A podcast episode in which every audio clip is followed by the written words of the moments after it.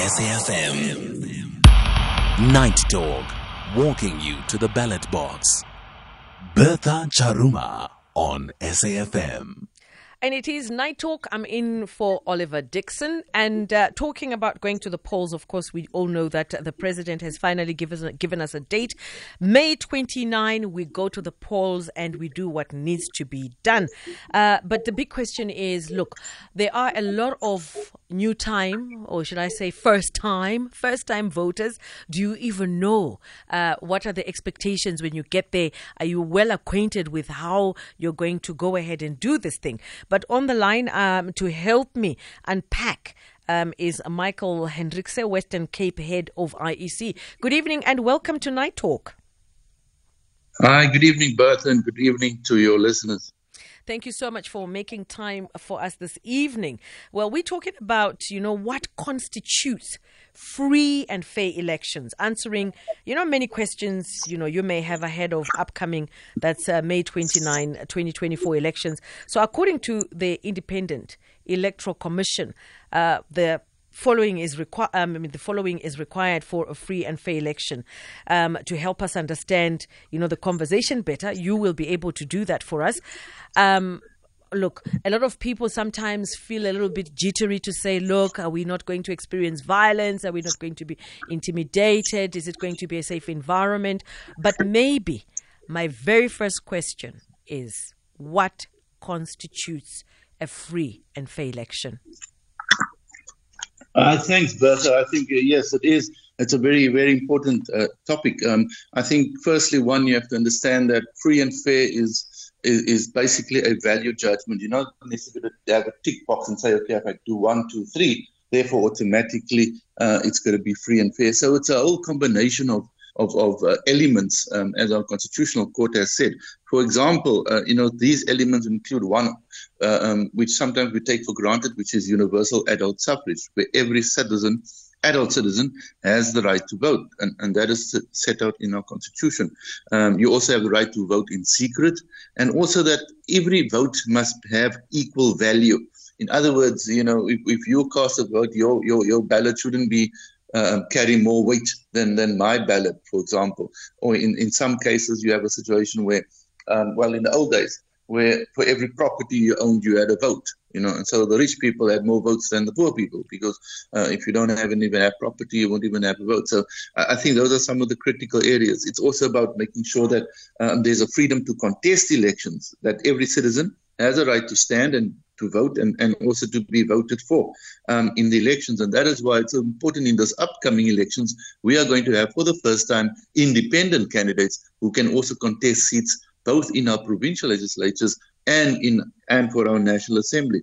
So I think that is critical. And lastly, it's also about uh, uh um, uh, equality of opportunity, where political parties and candidates must have the ability to compete with one another on relatively equal terms. So those are some just some of the elements. But at the end of the day, I, think there's there's issues of, for example, transparency is going to be important, accountability. Um, also, that there's going to be certainty in terms of the processes that we have. That is why our laws that we have for elections are so detailed, down to the fact that it will actually specify which finger it has to mark. Why? Because you need to make sure that the rules are uniform across the country, that everybody understands those rules, and that there's no no element of subjectivity in, terms of how we, as the IEC, apply the law, or you, as the voter, experience the experience voting. Mm. And I mean, there are also very, very clear laws, um, you know, covering the elections. And many of us are not even well acquainted with them. I know sometimes we think we know our rights, but it's always important to articulate these rights so that whoever um, wants to go and whoever is going to vote really knows and understands, uh, you know, the expectations in terms of behavior.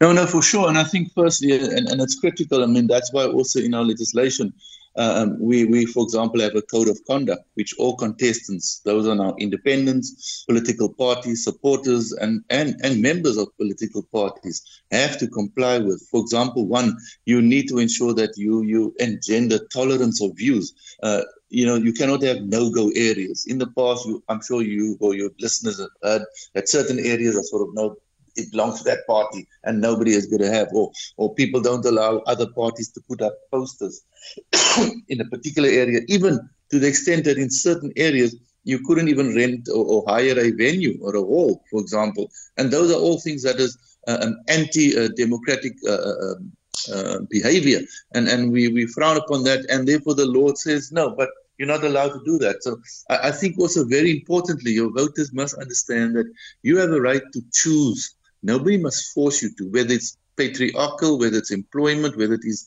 in any way uh, any person in authority cannot force you to vote in a particular way. Because even if they think they can, at the end of the day, when you go into that booth, it's only you and the ballot Nobody else knows how you're going to mark because there's no number on there. There's no name. The voter's name doesn't appear. And so nobody knows how you vote. And I think that is also critical. So especially for first time voters, do not worry. In, once you get your ballots, you will go and make your mark. Nobody's going to be watching you. You fold your ballot and you insert it in the ballot box. Nobody will know how you voted. And um, you know, whilst we whilst we're talking about you know being safe and all that, we've experienced intimidation, you know, violence, killings as well in the process, where sometimes, you know, you there you are, you're thinking you're safe. What role does, um, you know, the IEC play in terms of making sure that you are very, very secure? I know you say you get into the ballot box and and you put your cross where you put your cross, and it's a it's your secret. But sometimes you do get people outside before you even get uh, to to to to do what you need to do, where they say, "We know, we know." And you're not sure. Do they really know? Yes you could be telling us. No one knows but somebody else says we know and they're waiting for you.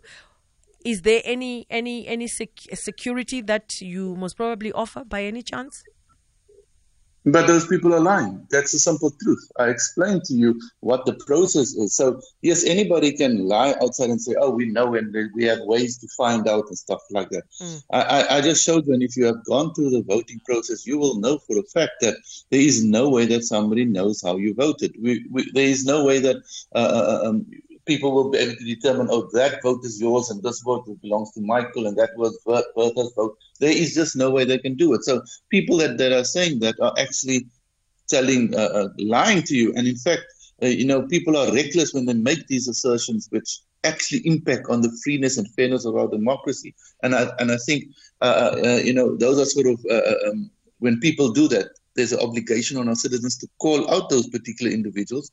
Um, and remember also, if you are being threatened in any way or intimidated, you can lay a charge with the police. Um, we have a criminal justice system, and that is the process you follow. The IEC is not a police force. We do not investigate offences. We cannot, in fact, uh, investigate offences because the constitution is very clear in terms of who runs it. So go and lay your charges, and if the if those charges are investigated, the prosecuting authority, the NPA, will ensure that those persons are prosecuted. We've had a number of cases where people have actually been prosecuted and been found guilty of, of electoral offences. But it starts with a citizen it starts with the fact that somebody has to say, I'm going to now go lay a complaint, I'm going to go to the police station, and I'm going to lay a charge.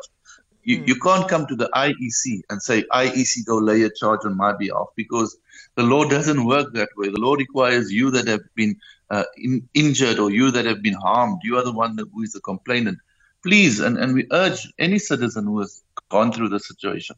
Um, you know, we work very closely with African police forces and other role players to ensure that our voting stations are, are safe, that voters can come uh, and vote in, in, in safety. Um, and, and we've succeeded that to a large extent. Yes, there will be incidences, and, and those we have to deal with. And, and the IEC, together with uh, uh, South African Police Services, uh, do respond to those particular threats. But again, it's about, at the end of the day, the citizens doing uh, uh, the right thing, but also importantly, um, you know, those people doing that outside of a voting station you've referred to, those people are supporters of a of a of a candidate or of a party or their members. So it, there's a there's an overall responsibility on the political parties too to ensure that they keep their members in line.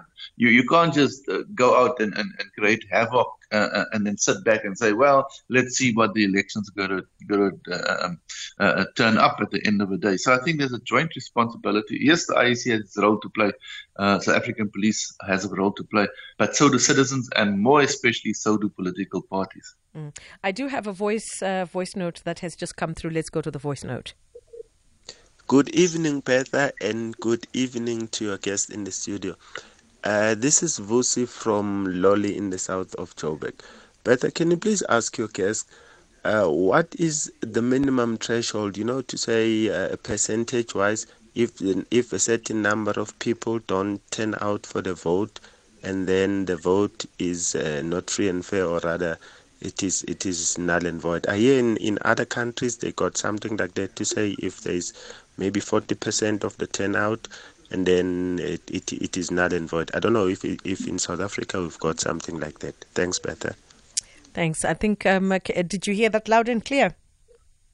Um, that's correct. Yes. Um, I think firstly, one, um, the issue is not so much that there's a, a, a, low voter turnout that that invalidates the election. There's not a specific uh, a number or a percentage that you get to. I think what the, the, the listener may be referring to is where in certain countries the winner needs to actually obtain more than 50% of the vote. In other words, you may have a runoff. So in other words, if there's two parties that are contesting or two two candidates who are contesting or, or and they or even more than two, maybe five. And then they say, okay, nobody's got 50% of the vote. Nobody's reflecting the majority. We're going to have a runoff election. Um, this is often, often happens with presidential elections. South Africa do not do not have presidential elections because uh, we do not vote directly for president. President is chosen uh, by the members of parliament in after the election. But I, there, there is no specific uh, sort of threshold that says if you receive. Uh, um, you'd have, for example, in, in, in and, and we've never got to that stage, but um, in terms of our voter turnout. Um, but for example, in Britain, there was at one stage uh, uh, a government was formed with 37% of the vote in favor of that particular party. So uh, um, it, it, really comes down to the fact that at the end of the day, um, we want our citizens to participate in the election so that the government that is chosen actually reflects the will of the people um, in in the country. Mm. I, have got Percy online in, in the Northwest. Percy, good evening and welcome to Night Talk. Hey, good evening, this is Bertha and your guest, Mike.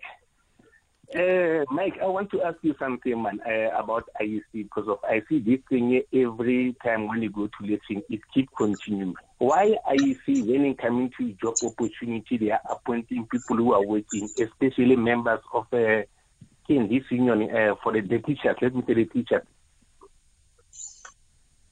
Thank you, Percy. I, I, think that's one of the biggest misconceptions that, that, that is out there. The fact that uh, we apparently uh, employ uh, um, teachers, mostly teachers. If you if you look at our, our, overall statistics that we have when it comes to elections, and I'm talking specifically voting station staff, more than half of the of, of the uh, of the persons that we employ are in fact unemployed. Um, and, and the number of teachers we employ are, are, very, very few, comparatively speaking. Remember, we have close to 200,000 uh, uh, uh, voting staff, 180,000, between 180 and 200,000 staff. And, and the number of teachers amongst them is extremely, extremely low. So I think it is a perception which is run out there by political parties to create the impression that, listen, teachers, for some reason, teachers are, are, are, not uh, partial, impartial, they are not independent. And I think that is unfair uh, to make a generalization based on somebody's profession. You know, it's almost like saying, let's have guilt by association. Because you belong to that church, therefore you automatically are incompetent, or because you uh, uh, uh, belong to that profession, you are therefore therefore. So I think, but to to, to Percy, I think um, it is not in fact so. The, the majority of people that we that we hire for our voting stations are in fact unemployed. We in fact also go out and ask young people uh, uh, to, to, to apply for, for, for work with the IEC because we are keen to also ensure that young people come and work during the election period. Are you answered, Percy? I think he is. You know, I, I am coming back to, to you, uh, Michael. Social media has become, it has just infiltrated everywhere. Can hmm. someone mm. take a selfie mm. whilst they are doing their thing? No, definitely not. Um, specifically, we have uh, um, there's actually provision in our regulations that specifically prevent that because what we were finding is exactly that uh, for some reason, people think that they can take a picture of their ballot or, or, how they vote, and then they go out and whether they, they're getting a reward or whatever, uh, and that is completely unacceptable because it intrinsically and extensively infringes on the secrecy of the ballot. Uh, you are not allowed to to to, to do that, uh, and that's why what we're also doing nowadays is you will notice, uh, Bertha, that uh, in stations we're even turning the, the the booths around a bit. You know, it's almost like the ATM style, so people can see your back as you're making the mark instead of you going around because we want to ensure that anybody taking photos of their ballot paper, it is an offense, it is not allowed, and we want to stop that from happening because it can just lead to all kinds of uh, nefarious uh, purposes why people are doing that. Mm. And uh, just coming back to you know the budget speech that um, you know took place this afternoon, um, the you know finance minister allocated 200 million mm. for political funding. How is this going to be mm. distributed, and you know how then is it going to be accounted for?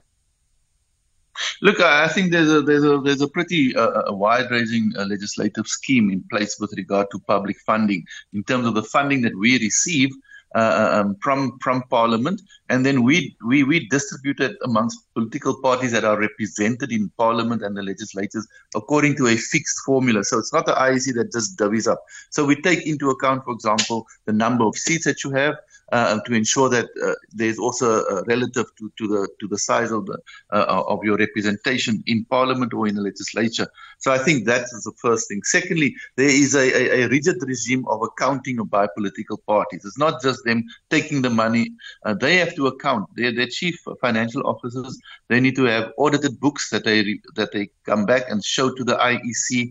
Um, they have to declare uh, whatever um, how they've used the money because there's also certain limitations on what they can use that money. uh, uh, um, that is received because essentially it is about ensuring that that you can strengthen your political parties uh, sort of apparatus in terms of training etc but you can't just go use that money willy-nilly for, for whatever purpose. So that money is managed and strictly accounted. And if you if you watch Bertha um, or, or note if you go on our website we regularly publish reports in terms of how that money was distributed and how it was accounted for by all the political parties. Mm. And then, lastly, in wrapping up, now we've seen a lot of parties come up. And just to give you an example mm. of where I'm going with this mm. conversation, we've got mm. Rise and mm. Arise, very similar, mm. although the logos are different, but even the colors can confuse you a bit. We've got the ANC, Umkhonto Wesizwe, we've got EFF, and then we've got Economic Liberation Forum and EFF that looks rather similar. How how do you then if if I'm a voter, and especially if I'm a first time voter, I can easily get misled. No, no, for sure. That is why you'll see also our ballot paper will be um, the symbols, etc., will be in color, so you can clearly firstly distinguish uh, the logos in color. Um, you know, when a when a party registers, we, we look at the total uh, uh, uh, uh package. We look at their name, we look at their abbreviation, and we look at their their symbol or, or uh, that they use. and we are very much aware of the fact that one of the the, the considerations we can take into account in refusing to register a party is if it will, um, you know, reasonably confuse confuse a reasonable voter.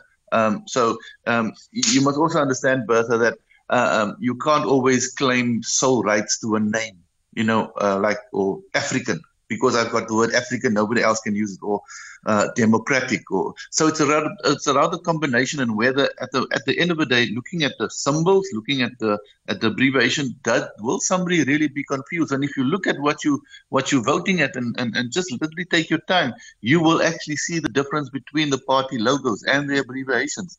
Um, so I think sometimes because we pronounce it, we'll say, oh, AIC, ANC, uh, AMC. It sounds when you say it in, in, in uh, uh, uh, verbally, you may say, but it sounds the same. Mm. But remember, on the ballot paper, you're looking at, at things. So I think, uh, uh, but but I, I, I would urge voters also just take a take a couple of more seconds and, and don't rush. Don't rush when you go into the booth. Uh, uh, but also don't take too long. But uh, don't don't uh, don't be so quick. You just walk in, say, "Oh, okay, that one," and then you see. Because remember also, uh, um, this time, Bertha, we're also going to be having independents contesting the election. So yeah. your, your your your range of, of, of choices are actually much broader this time around. So yeah. clearly, voters should take a bit of time, go through it, and, and see what is where and where is the party that you want to vote for. You, you will find it there, or Yeah. you will find the independent there. Michael? Um, just just take your time. Yeah, Michael. Unfortunately, we have to leave it at this point because I need to now cross over to the de- to the news desk. Thank you so much for joining us this evening and Thank you, chatting to us. That's Michael Hendrikse, Western Cape head of IEC. Greg is on standby for the news. Just gone after eleven. Independent and